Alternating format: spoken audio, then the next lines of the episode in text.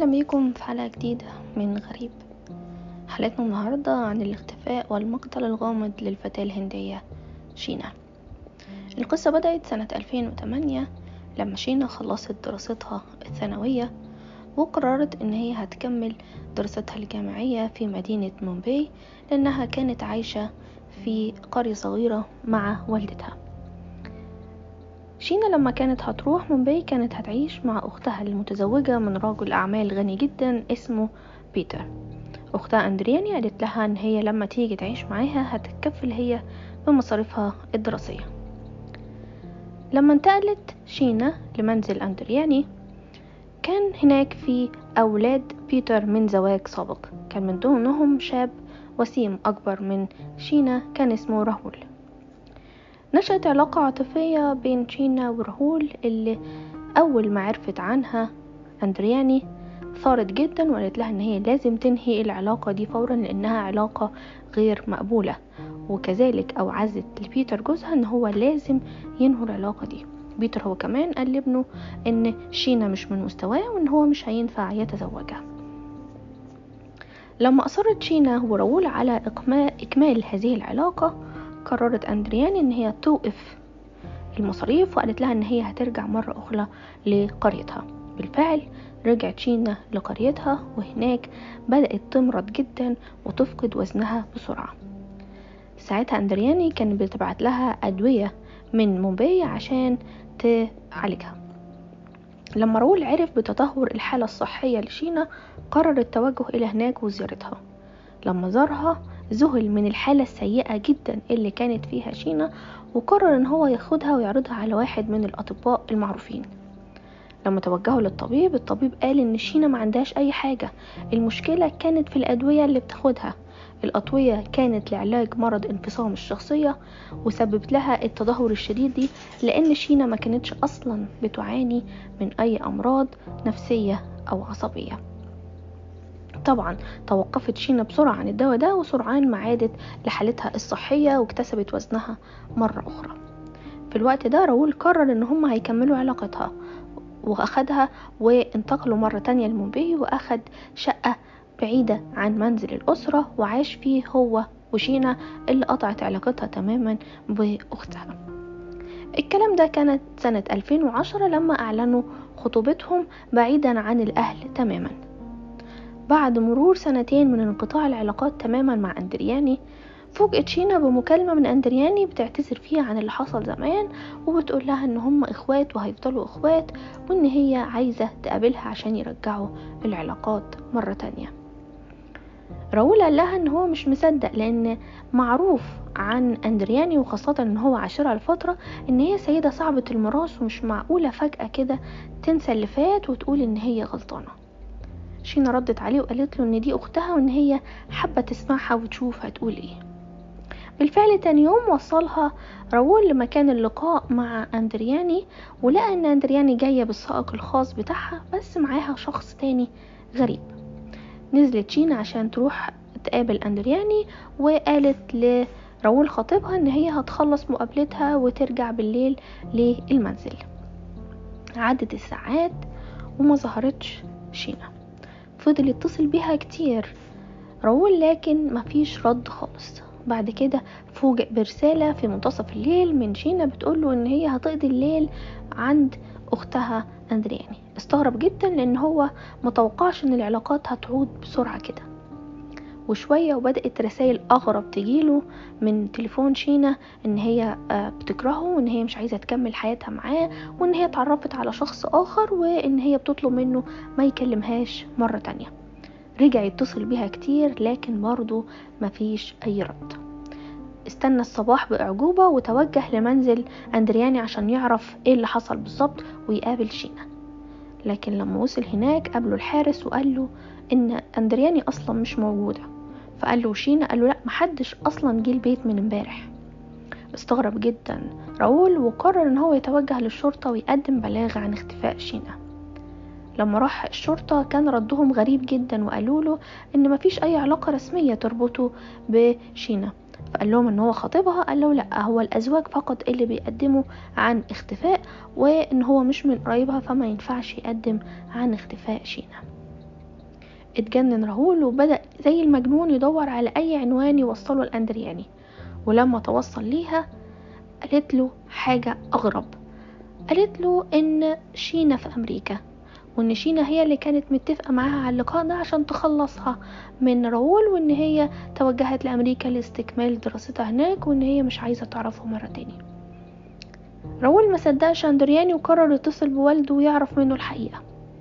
بيتر أكد كلام أندرياني وقال له فعلا إن شينا في أمريكا وإن هو كمان بيبعت لها مصاريفها هناك لأن هي معهاش تصرف على دراستها.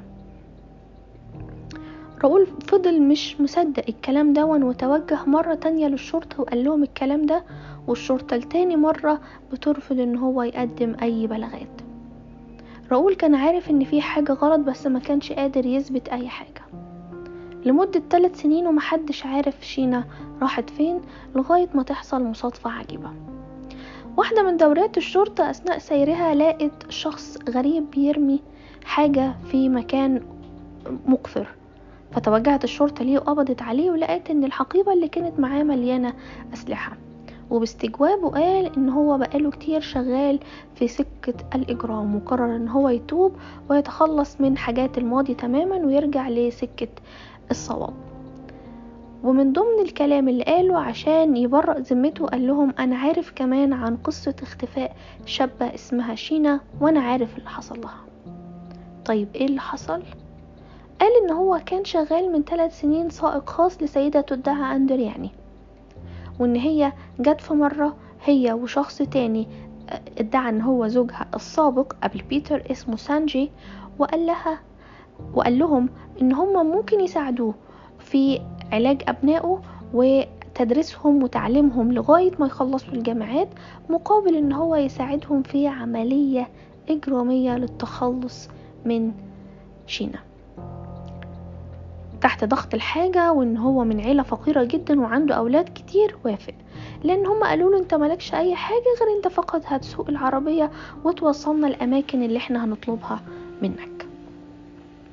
في الليلة الموعودة ركبت معانا شينا واديتها أندرياني. مشروب كان فيه منوم أول ما شربته غابت عن الوعي على طول واتجهوا لواحدة من الغابات ونزلوها من عربية وساعتها انقضت عليها أندرياني وخنقتها بمنتهى الغضب.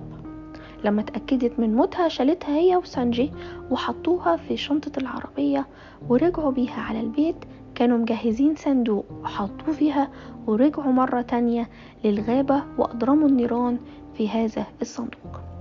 الأول الشرطة ما صدقتهوش لأن أندرياني كانت معروفة كسيدة مجتمع وخاصة إن هي زوجة بيتر اللي قلنا إن هو رجل أعمال معروف جدا.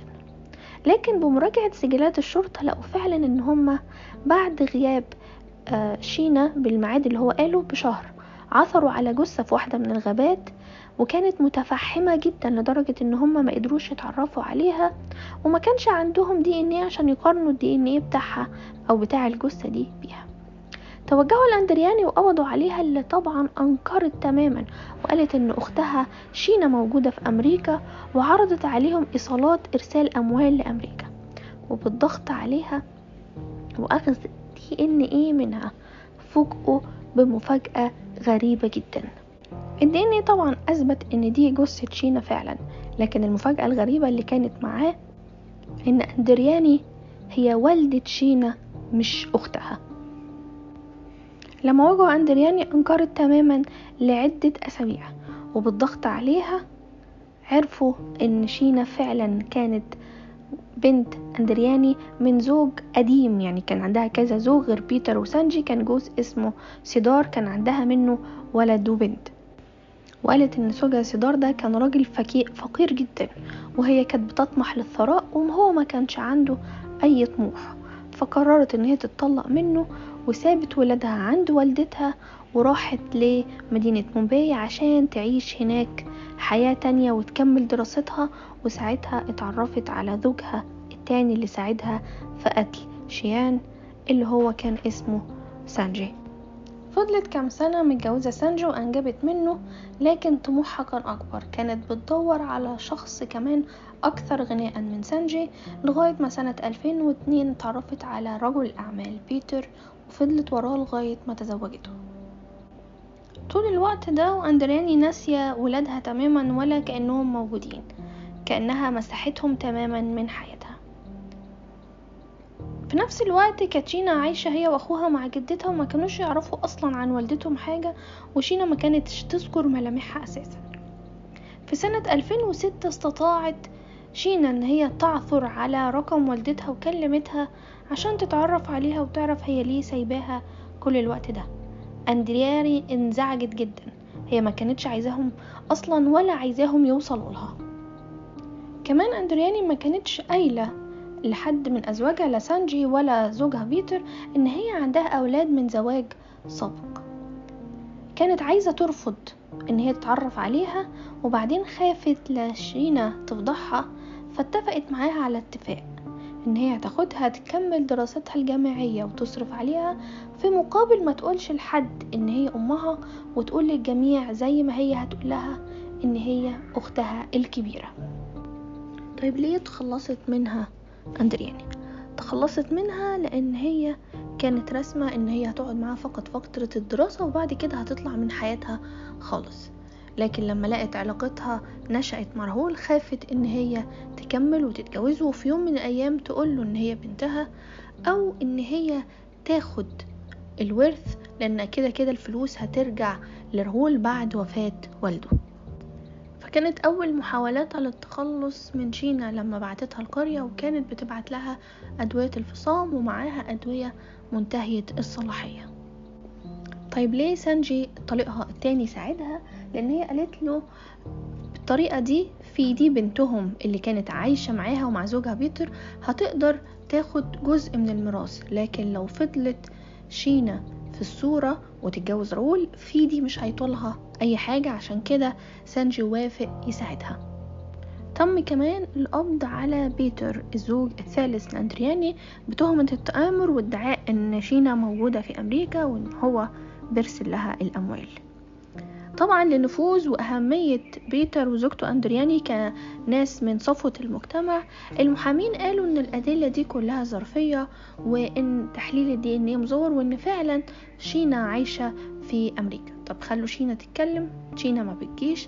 لكن المحامين قدروا إن هم يتلاعبوا إن مفيش أي دليل على الكلام ده سوى أدلة ظرفية وأصروا إن الدي إن إيه ملفق.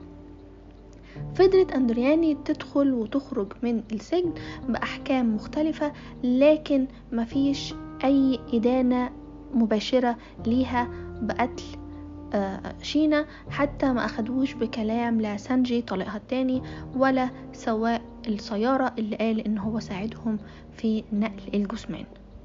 لا ده الشرطة كمان أطلقت سراح سانجي والسائق بكفالة رغم الاتنين معترفين بجريمتهم.